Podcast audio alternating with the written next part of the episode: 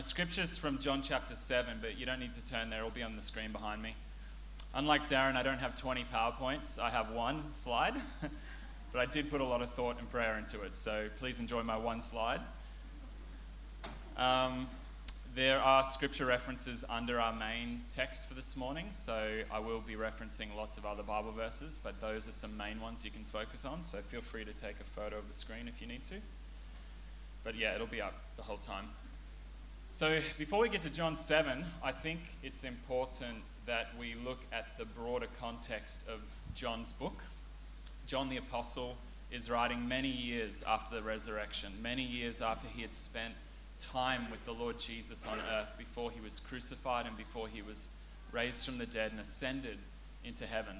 And so John begins his, his letter or gospel by saying, In the beginning was the Word, and the Word was with God, and the Word was God. That's John's understanding of who this person is, Jesus. Because we read later on in chapter 1 that the Word became flesh and dwelt among us. And that word for dwelt in your Bible sometimes is translated tabernacle.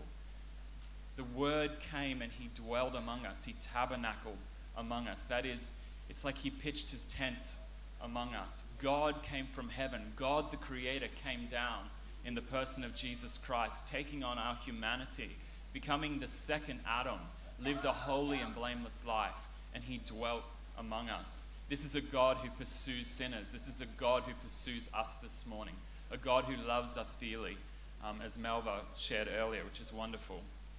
And as we continue in the Gospel of John, you know, we come to um, various other things. We see a man by the name of John the Baptist, who's a different John. John the Baptist had many things to say about Jesus. John came preaching a baptism of repentance of sin. Turn from your wicked ways. Stop doing things that offend God and hurt man, and turn back to the holy God of Israel. And he called men and women to be baptized, including the religious leaders. So, this message is as much for us as it is for you know, the drug addict you may have walked past in Nambour on the way to church. This message is for every single one of us. The religious leaders needed to repent of their self righteousness and their pride, and they needed to come down into the waters and be baptized, acknowledging that my old life needs to be laid down. I need to receive new life from God. I need to be washed from my sins. And when John the Baptist saw the Lord Jesus walking past, what did John say of him? He said, Behold, the Lamb of God who takes away the sin of the world. That's the place we can go to for cleansing. The Lord Jesus, behold, that lamb, that sacrificial lamb who would take away the sins of the world. And what else did John say of him? John, John came baptizing a baptism of repentance and water. But he said, when Jesus, when he comes, I'm not worthy even to strap his shoes, but he will be the one who baptizes you in the Holy Spirit. And so we don't get confused with terms. The word baptize just means to immerse, it means to dip. Like if you go out in the rain, you're drenched in water, you are immersed in water, you are baptized in water.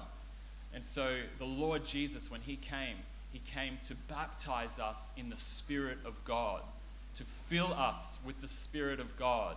And He said, You will receive power when the Spirit has come upon you, power to be my witnesses. If we go along in John, maybe uh, I don't know. We know John three sixteen. God loved the world so much that He sent His Son to die for us, that whoever believes on Him would not perish but have everlasting life. And that's the good news that we trust. You know, John chapter 4, this is one I don't have memorized. I have to look in my Bible. John chapter 4, we see the story of the woman at the well. And um, you know, Jesus asked this random Samaritan woman, you know, can I have a drink? And she's like, how is it that you, uh, being a Jew, ask a drink from me, a Samaritan woman? For the Jews and the Samaritans had quarrels and they didn't have dealings with one another. But Jesus answered and said to her from John chapter 4 If you knew the gift of God and who it is who says to you, Give me a drink, you would have asked him, and he would have given you living water. The woman, still thinking physically, said, Sir, you have nothing to draw with, and the well is deep. Where then do you get that living water? Are you greater than our father Jacob, who gave us the well and drank from it himself, as well as his sons and his livestock? Jesus answered and said to her, Whoever drinks of this water will thirst again. But whoever drinks of the water that I shall give him will never thirst. But the water that I will give him will become in him a fountain of water springing up into everlasting life. And this is the exciting thing for us is we have a fountain of water this morning from the Lord Jesus that will carry on into eternity. You can destroy my body, but you can't take away the love of God in the Lord Jesus Christ. But nothing shall separate us from the love of God in the Lord Jesus Christ. And Jesus said, not only in duration of eternal life, but quality of life, as Darren always says. You know, John 10, later on, it says, you know, I have come that you may have life and have it more abundantly. So it's a life that you have now as well as moving on into eternity. A closeness with God that you can have now. Um, there's a, a revivalist that I'm a big fan of from the 1950s named Duncan Campbell. And he had, yes, he was of your lineage. He has your accent. Duncan Campbell had an encounter with God that totally rocked him. He was dying on, an, on, a, on a field. Um, he'd been wounded in battle. I don't remember which battle it was. He was a young man. And he realized in that moment as he was dying, he was bleeding, and uh, he realized that he wasn't holy. He knew God, he had a relationship with God, but he didn't feel in himself that he was holy. And he remembered a prayer from his childhood from another preacher who said, Lord, make me as holy as a saved sinner can be. Lord, purify me. Make me as holy as a saved sinner can be. And he prayed that prayer as he was bleeding out on the battlefield. And he said he had an encounter with God because he ended up living. There was a miraculous thing that took place where a man found him and dragged him off the field, and he was nursed back to, to, to safety. But he had an encounter with God that he said was so powerful, he didn't think it was possible this side of eternity a face to face encounter with the Lord Jesus. And it wasn't a vision, it was rivers of living water, rivers of purity, rivers of holiness. You know, in um, Romans it says, May the God of hope, this is Paul's desire, Paul's prayer for, for the church, may the God of hope fill you with all joy and peace in believing that you might abound in hope by the power of the Holy Spirit. And these aren't exaggerated words, this idea of being filled to the fullness, this idea of being filled with joy or rivers of living water. Continuing on in John, uh, John chapter, skip 5. 5 is about receiving everlasting life. 6, John chapter 6, Jesus multiplies bread and feeds 5,000. And there was a teaching lesson in this. He says, I am the living bread who has come down from heaven. He said that men may eat of me and not die. Jesus said, I am the bread of life. Whoever believes in me will never hunger. Whoever comes to me will never thirst. That was his proclamation of himself. And the Jews that were hearing this message were thinking of the manna that they were fed in the wilderness. They were thinking of the God who provided for them for 40 years after they'd been extracted um, out of Egypt, out of a life of slavery. God had been their deliverer, God had been their rescuer hundreds of years late, um, earlier. And Jesus said, I am that living bread who has come down from heaven to feed you, to sustain you in the wilderness. And now we come finally to chapter 7, which is our text this morning. Not only is Jesus that manna, that living bread that has come down from heaven, but Jesus is also the water by which the Israelites drank from. Jesus is described as that rock that Moses struck and the water poured forth. And the whole of Israel, the millions of Israelites, God provided supernatural food and supernatural water for them in the wilderness so that they wouldn't perish. God was their sustainer. And we come to this story, and we're at the end of a feast of the Jews called the Feast of Tabernacles. And um, that's why I brought up John 1 that Jesus tabernacled among us. God became flesh and tabernacled among us. So it's the, it's the end of the Feast of Tabernacles, which was a time of seven days where the Jews would go out every year and they would make for themselves temporary dwellings under the stars to remind themselves of where they came from, that they were once in the wilderness being provided for by God. Um, and so Jesus comes along on this last day of the feast and he cries out, If any man thirsts, let him come to me and let him drink. He who believes in me, as the scripture has said, out of his heart will flow rivers of living water. And then John gives the commentary This he spoke concerning the Holy Spirit, who those believing on him would receive. for the Holy Spirit had not yet been given because Jesus had not yet been glorified. Which is, of course, speaking of his full mission of dying for the sins of the world, being raised from the dead, and then ascending to the Father. If I was to ask you this morning, what is your number one passion in life? What would it, what would it be? You don't have to shout it out. But I, I, I know a lot of you, and uh, a lot of you know me. Sometimes I get obsessed about things. Sometimes you'll ask me, How was my week? And I'll tell you about some crazy thing I've been doing. So this week I'm going to tell you, so you don't have to ask me. I've been obsessing over lawnmowers. I've spent 30 hours watching YouTube video reviews on lawnmowers. So if you want to know anything about a ride-on lawnmower, the difference between a lawn tractor and a zero turn, the pros and cons, the fuel economy, the models, I'm your man.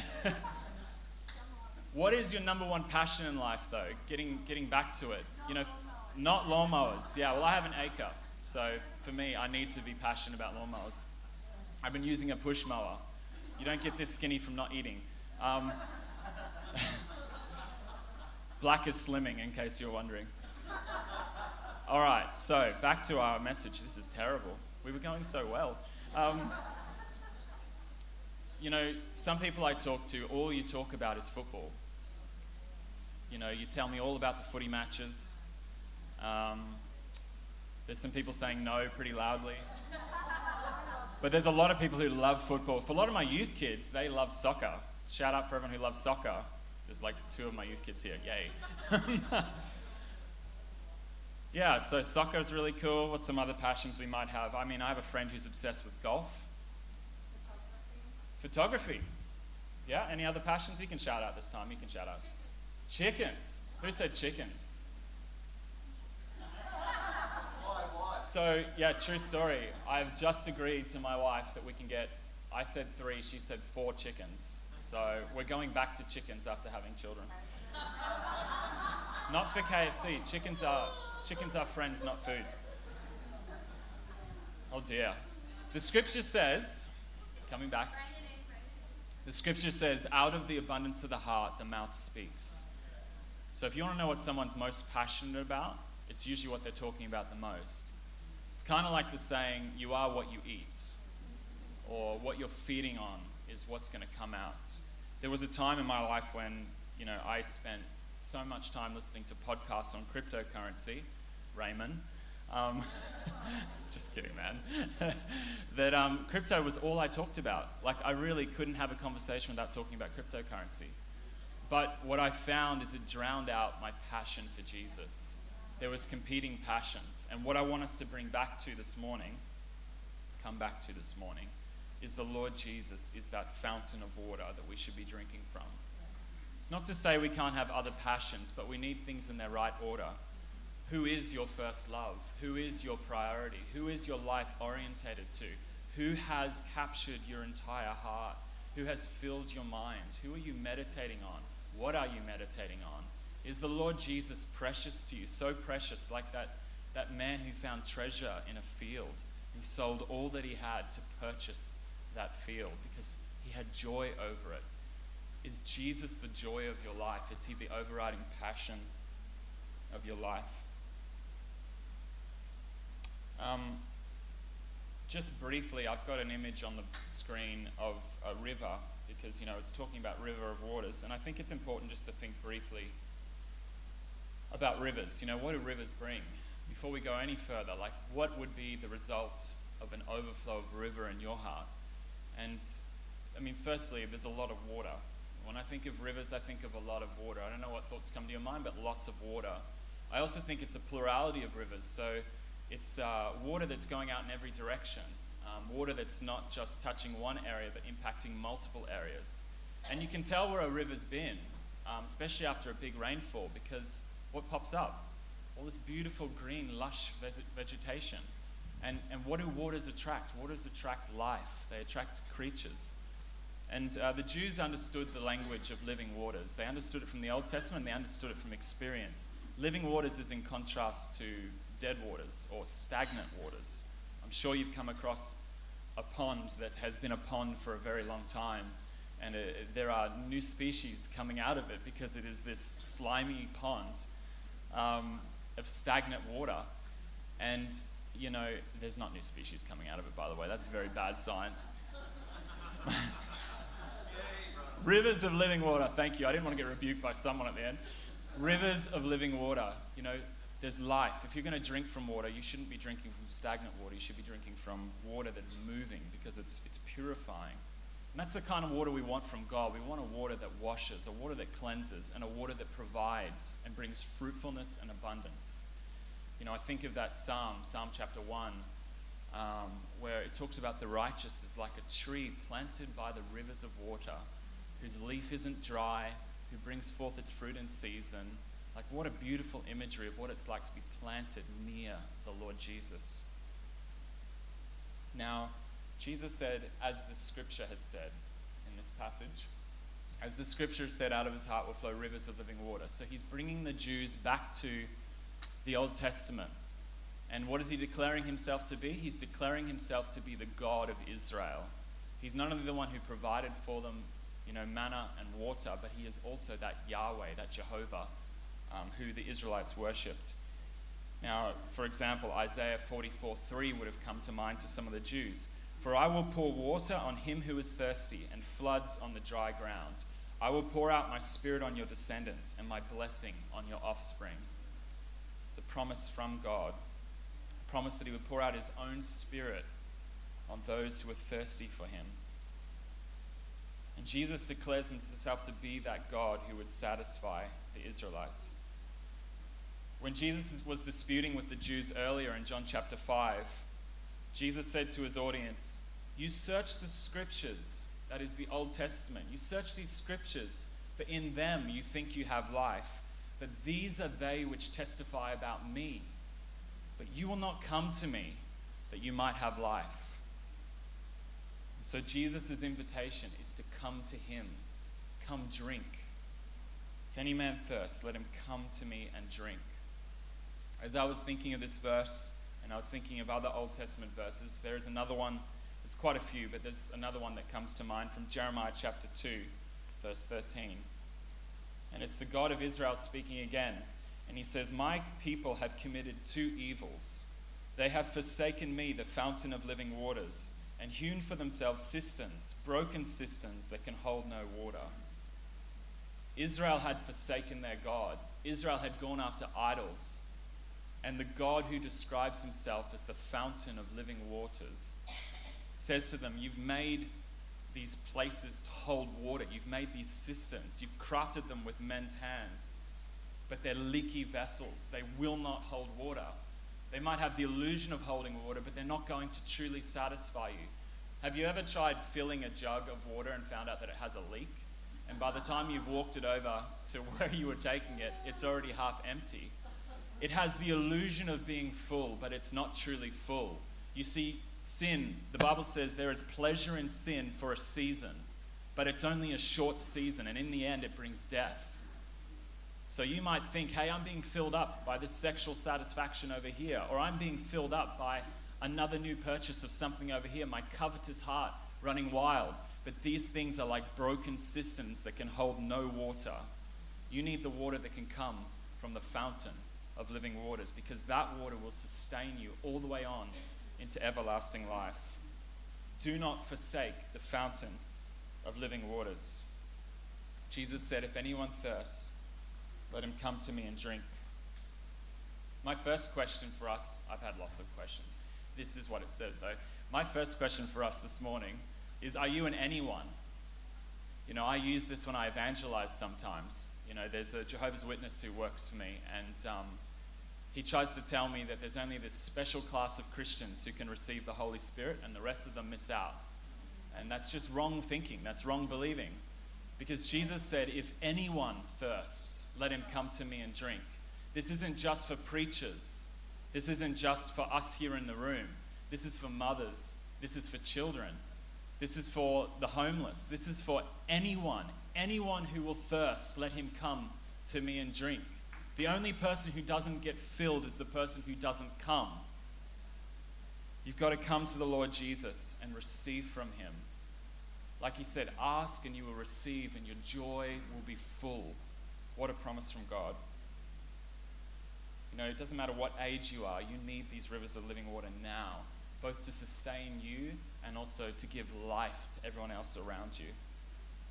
In the same way that you've trusted in Jesus for the forgiveness of sins, you now need to trust in Him as the baptizer in the Holy Spirit, the one who will fill you afresh with the power of God so that you can live for Him, so that you can stand for Him. How did you receive your salvation? It wasn't by trying to earn it, it wasn't by trying to bend God's will. It was by you simply going, Thank you, Lord, for your gift. Thank you. I behold the Lamb of God who takes away the sin of the world. And I thank you. You loved the world, Lord, that Christ, you died for sinners. And I acknowledge that I need that sacrifice. I need your blood to bring cleansing. That's how we receive salvation. And so, in the same way, that's how you can receive the infilling of the Holy Spirit. God, I need power. I lack strength. Lord, I lack wisdom. Fill me afresh. I recognize that you are the fountain from which I can drink. Come and drink, is what the Lord Jesus would say to us this morning. Let's consider physical food for a moment. You know, we all know we should be eating healthy meals to, to you know, be performing at our best. But have you ever reversed the order or tried reversing the order and having your dessert first? I've done it many times, you know. I picked out on Easter eggs pre Easter and then tried eating my main meal. And I ate my main meal, but it was hard because I was already like full of sugar and junk. And this is the same when it comes to our thirst or lack thereof for God. If you're feeding on junk food, if you're filling your mind with other things, you're not going to have room for God. You're not going to be an empty vessel, but you're going to be seemingly full, though a leaking vessel, because those things will not satisfy you. You know, if you spend hours in your night watching Netflix or hours watching the news, it's not that these things are sinful, but if they're stealing away your affections for the Lord Jesus, so that in that whole day you've spent, you know, four hours binge watching Netflix or scrolling Facebook or on Instagram, and then you're like, oh, I should probably read my Bible, and you give God maybe five minutes before bed, and you're kind of only doing it because you have to, that's not drinking from the Lord Jesus. That's you have no desire for Him. You've filled your mind with other things. You've lost the flame. Me personally, I need to be careful of this. I wake up in the morning some mornings and I get so excited about, you know, looking at the news or scrolling my Facebook reels or something like that. Maybe there's a big event happening. Maybe the share market's got a big move. And it's not wrong that I look at these things.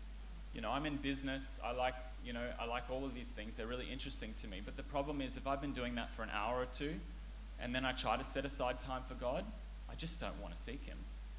I just don't want to call upon Him. I just don't, I've lost the desire. But if first thing I make my coffee and I get before God and I say, God, speak to me. God, I'm hungry. I've woken up, you know, empty. Now come and be the bread of life. Be that living bread. Be that living water. The Lord will come. He'll fill me. And guess what will come out of me? When people talk to me at work, they'll see the radiance of Christ. When people ask me how my day is going, I'm going to tell them I'm full of joy in the Holy Spirit. I'll probably use language they'll understand. I'll probably just tell them God's been good to me. But I'll be talking about Him. I'll be passionate about Him. When an opportunity to share the gospel arises, I won't be talking about cryptocurrency. I won't be distracted by other things. I'll be like, hey, this is what I've actually been thinking on. I've been thinking upon the Lord Jesus. Would you like to hear about Him? You know, often we don't share our faith because we're just not passionate about Him. I'm going to talk about that at a subsequent time. I'm, I'm sharing next Sunday night on a, almost like a part B of this message. So if you haven't been along to one of the night services, it's more like an afternoon service because it starts at 4.30. But yeah, next Sunday night, if you want to hear like a part B to this, um, I'm be sharing on that. What it's like to show people that we have been with the Lord Jesus, shining with that radiance. Now, the Lord Jesus, he set forth a good example for us. It says in Mark chapter 1, it says, In the morning, having risen a long while before daylight, Jesus went out and departed to a solitary place, and there he prayed. If anyone didn't have time to seek God, it was Jesus. I mean, this guy was super famous. He had thousands of people following him, begging to hear his words, begging to touch his garment, begging to be healed by him. You know, they were bringing the sick on beds to him. So Jesus needed to wake up before daybreak and get alone to a solitary place to seek the Lord. And that's an example for us. We need to set aside a quiet time for God. It's been said by a famous preacher that all men thirst, but not all men thirst for God. So I hope this morning we can regain that thirst for God. Uh, there's another verse in Proverbs uh, 27 that says, A satisfied soul loathes the honeycomb. And it's that same concept that if we've been filling up on other things, we're not going to desire God.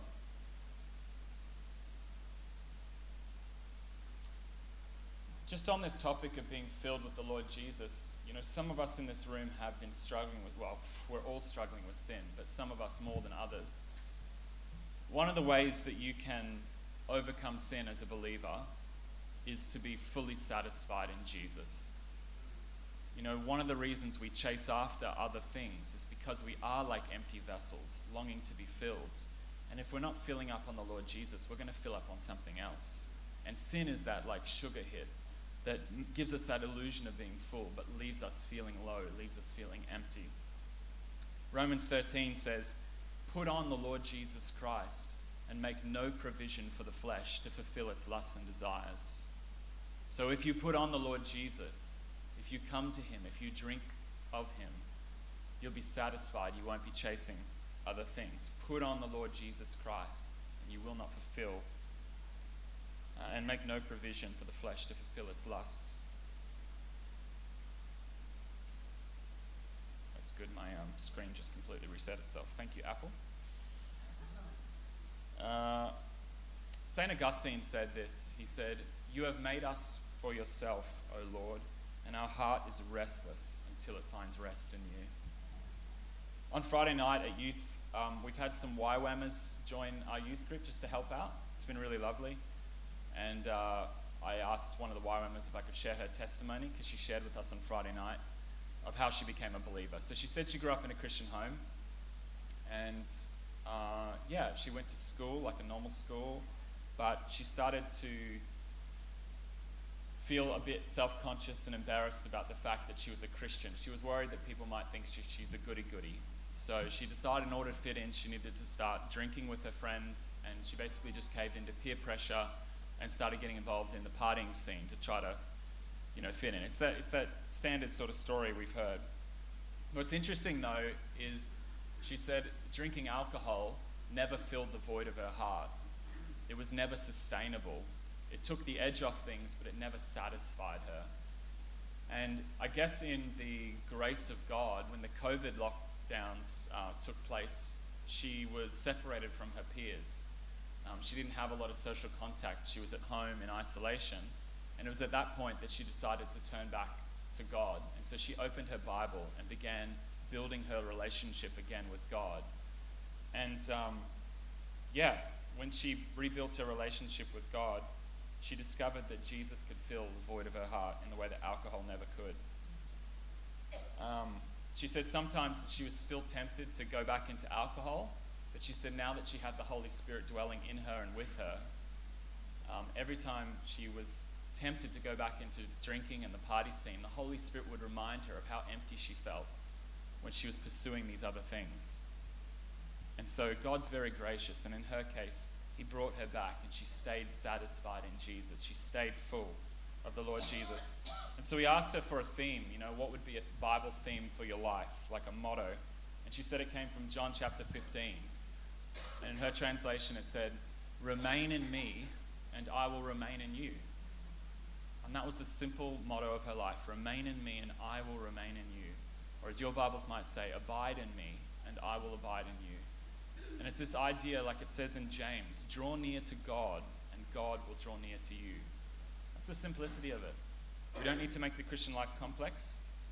How do you build a healthier relationship with someone? You spend time with them. How can we spend time with the Lord Jesus? In prayer, in His Word, giving thanks, worshiping Him.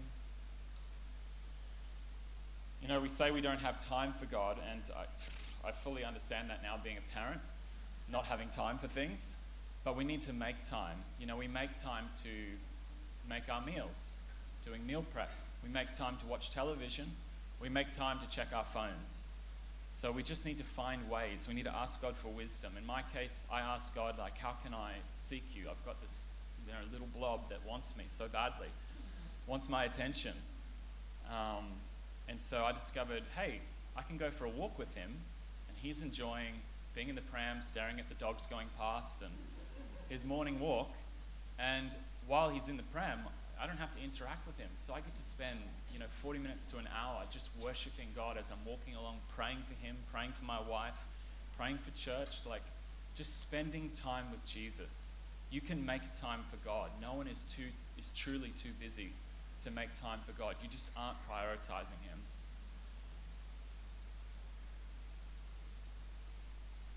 Jesus said, "Follow me, and I will make you fishers of men." And we read that the disciples immediately left their nets and followed him. You see, in order to come to Jesus, the very act of coming to him means putting down other things. We have to make a choice. What is most precious to us? You know, for me personally, I was getting too involved in crypto and the share market, too, too obsessed with it. And so I got rid of half my portfolio and just have like a very few number of shares that I focus on now so that I don't have to constantly check my phone.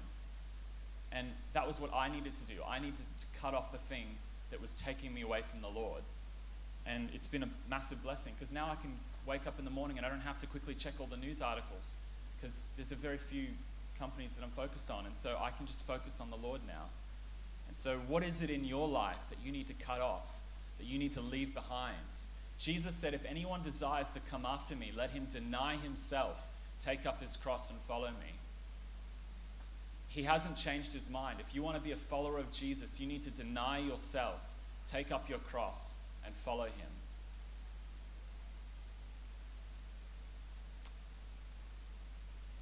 What does a thirsty man look like? Have you ever been so thirsty that it, like, water was the only thing you could think about?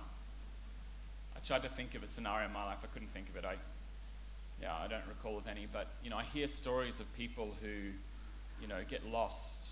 You know, their car breaks down and they're away from the nearest town. They've got a long walk in, in the heat, and all they can think about is water, water. Now imagine if that person got into town and a guy rocked up in a brand new Ferrari. Like, as exciting as that Ferrari is, it's at that point it's got no appeal to you. You're so thirsty for water. You don't care about the Ferrari. Say Brad Pitt walks past on the street. Wow, famous actor. You know, I don't think you'd be rushing over to him to get an autograph. You're so thirsty. All you want is water. You don't care about the business promotion. You don't care about, you know, what's on the TV screens. All you care about is water. And that's the kind of thirst. That's what thirst does to us. And we need to be thirsting for God. I want to tell you um, a bit about my story. So, I had my first powerful encounter with God when I was 20 years old. And what happened was I went through a period of thirsting, not because the scripture said to thirst, but it just, I got disillusioned with my church. I got disillusioned with a whole bunch of things. And I started thirsting for God. And so, what that looked like in my life is I would leave my house and I would go for a walk on the beach because I lived near the beach. And so I would walk up and down the beach singing songs to God. Um, sometimes songs that we sing at church, and other times I would just make up worship songs to God, just maybe a few words, you know, Jesus, you're my healer, or something like that. Jesus, you're my savior, whatever.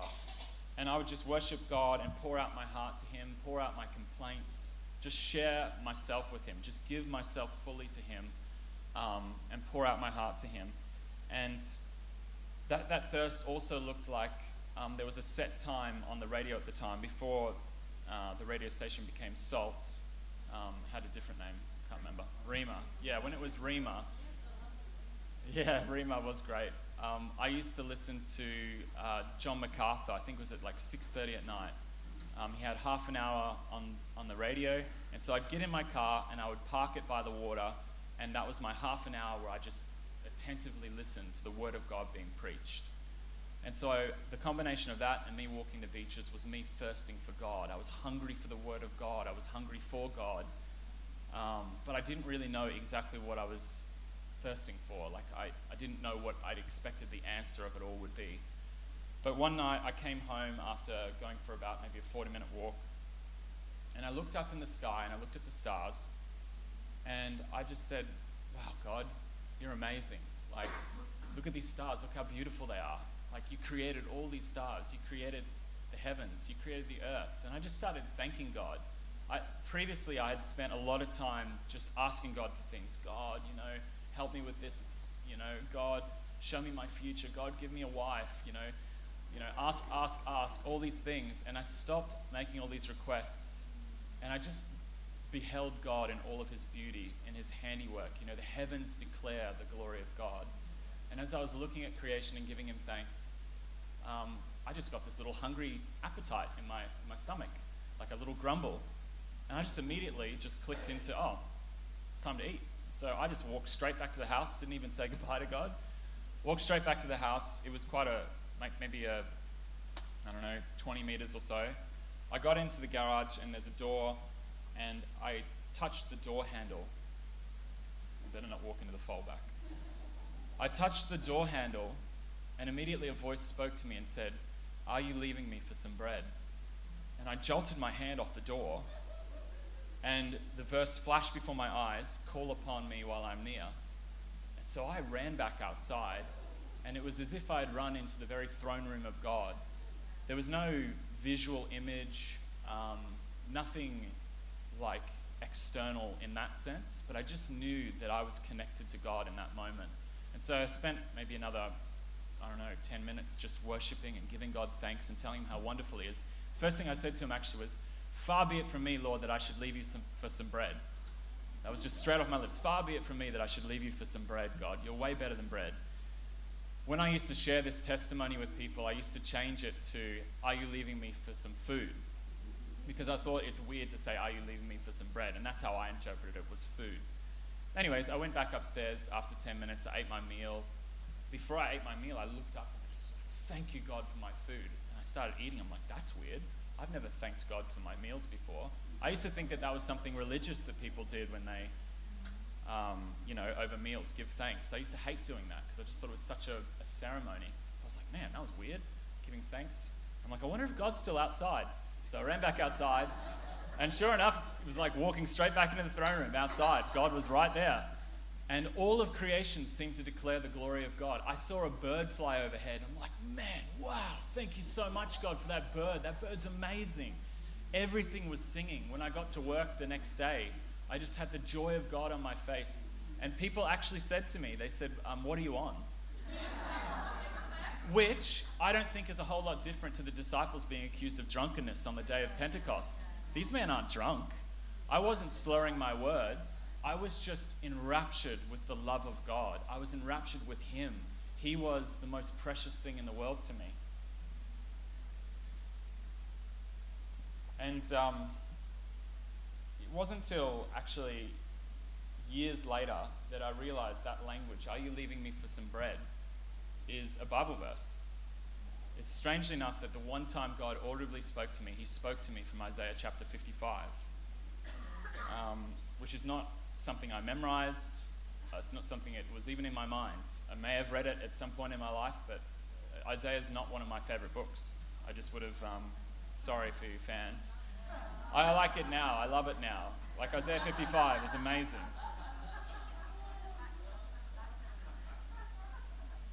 Isaiah 55, let me read it to you. I want this to I want you to realize how passionate God is about you coming to him. Isaiah 55 says, "Come, everyone who thirsts, come to the waters. And you who have no money, come, buy and eat. Yes, come, buy wine and milk without money and without price. Why do you spend your money for that which is not bread, and your wages for what does not satisfy?" Listen carefully to me and eat what is good, and let your soul delight itself in abundance. Incline your ear and come to me. Hear, and your soul shall live. And I didn't even realize till like months after, because I didn't get that far, but later in Isaiah 55 is the verse Seek the Lord while he may be found, call upon him while he is near, which is the very word that flashed in my mind after he spoke to me.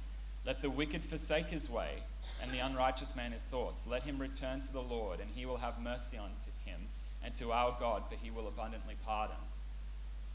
And Isaiah 55 ends with For you will go out with joy and be led out with peace. The mountains and the hills will break forth into singing before you, and all the trees of the field will clap their hands. All of creation celebrating and rejoicing. I don't want this to be about me. This isn't about me being someone special. I'm nothing special. I thirsted for God, and God fulfilled his promises. If any man thirsts, let him come to me and drink. I want to read that invitation again.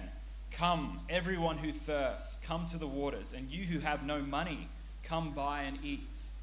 That's his invitation to you, is that you can come to him without price. The Lord Jesus is inviting you to come this morning. Some of you are thinking, I've already received the Holy Spirit. That's true. You know, if you're a believer in Jesus, you don't, you don't need to receive something new as such.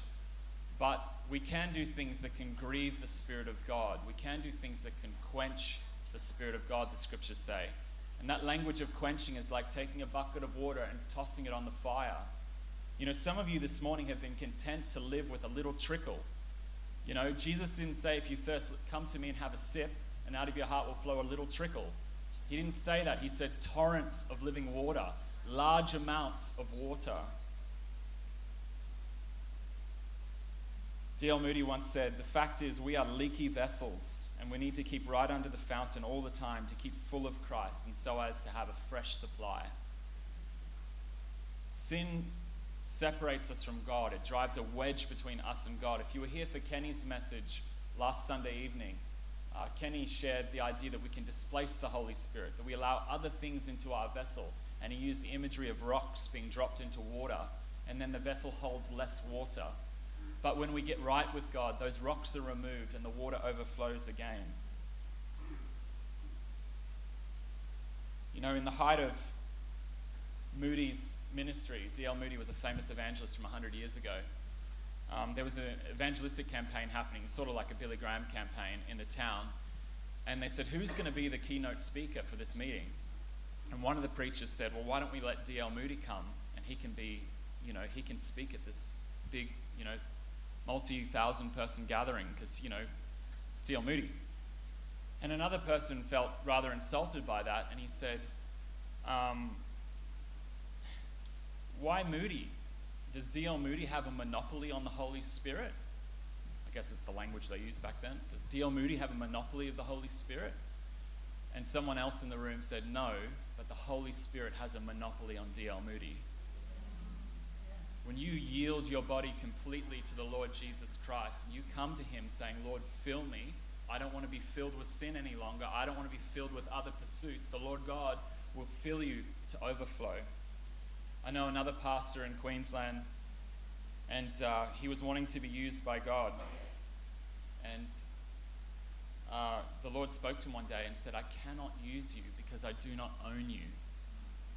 We've got to give ourselves completely to Him.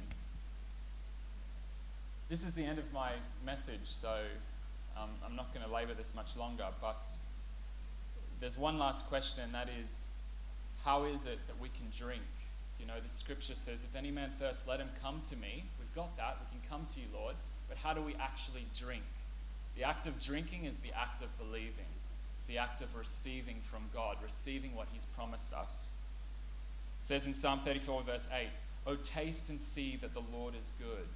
Blessed is the man who trusts in him. So when we come to him, when we trust in him, when we give him thanks, like I said before, we believe him for the forgiveness of sins. Thank you, God, that you've taken away my sins. Now we can come to him this morning and say, Thank you, God, that you've given me the gift of the Holy Spirit. Thank you, God, that you can be those rivers of living water in my life. Thank you that you can supply my need and you can supply the need of others around me. I met a woman at a dog park um, a couple of weeks ago, and we were talking about Christ because it turned out she was a Christian, and I encouraged her because she was moving into an old people's village. I said, Oh, that's great. You'd have an opportunity to share Christ with all those people in your community. And she's like, Oh, there's no point in sharing Jesus with people because nobody listens. And I said to her, I, I just used this as an opportunity to encourage her. Listen, the Bible says that you'll receive power when the Spirit has come upon you, power to be my witnesses. And I said, we need to come back to God we need to get filled up again so that we can effectively share for the Lord Jesus. The world will know that Jesus is alive, that he's been raised from the dead, if you have been in contact with the living God. They'll sense that he's alive because they'll be like, man, he's real to you. And is that going to be the is that going to be the message that comes across? He's real to you. I'd like to uh, invite the worship team back on. It's up to you how you want to respond this morning as the worship team leads us in a few songs. I had thought about laying hands on people and praying that you might receive the Holy Spirit, but the majority of us in here have the Holy Spirit. If you've trusted in Christ, you already have the Holy Spirit. It's not something that you need imparted to you if you already have Him. But what you need to do is repent of sin. You need to deny yourselves. You need to come to Him, dropping your nets like the disciples. Immediately they left their nets and they followed Him. So I'm inviting you during worship to come to the Lord Jesus. Come to Him for cleansing, come to Him for renewal. It's been said that we don't have revival because we are content to live without revival. I don't want us to be content this morning. I don't want us to be content with the trickle when He has promised us fountains of living water, rivers. You can have more of God. You don't need a supernatural experience like an angel or a voice from heaven. But what you do need is you need a fresh pouring out of the Spirit of God so that you be strengthened with His might in the inner man. If you don't know the Lord Jesus this morning, you can come to Him. You can call upon His name. Whoever calls upon the name of the Lord will be saved. As John said, Behold the Lamb of God which takes away the sin of the world. Behold the Lord Jesus and thank Him for His mercy. If you don't know Jesus, I'm going to be at the front afterwards. You can talk to me and I can lead you to Christ. I can show you how you can drink from that fountain. So if you don't know Jesus, if you've not committed your life to Him, feel free to come see me afterwards. But for the rest of us, don't come to me, come to the Lord. He's your shepherd. He's your teacher.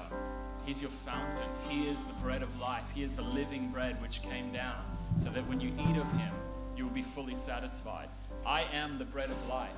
He who comes to me will never hunger. He who believes on me will never thirst. That's the promise of our Lord. Let's worship him together. うん。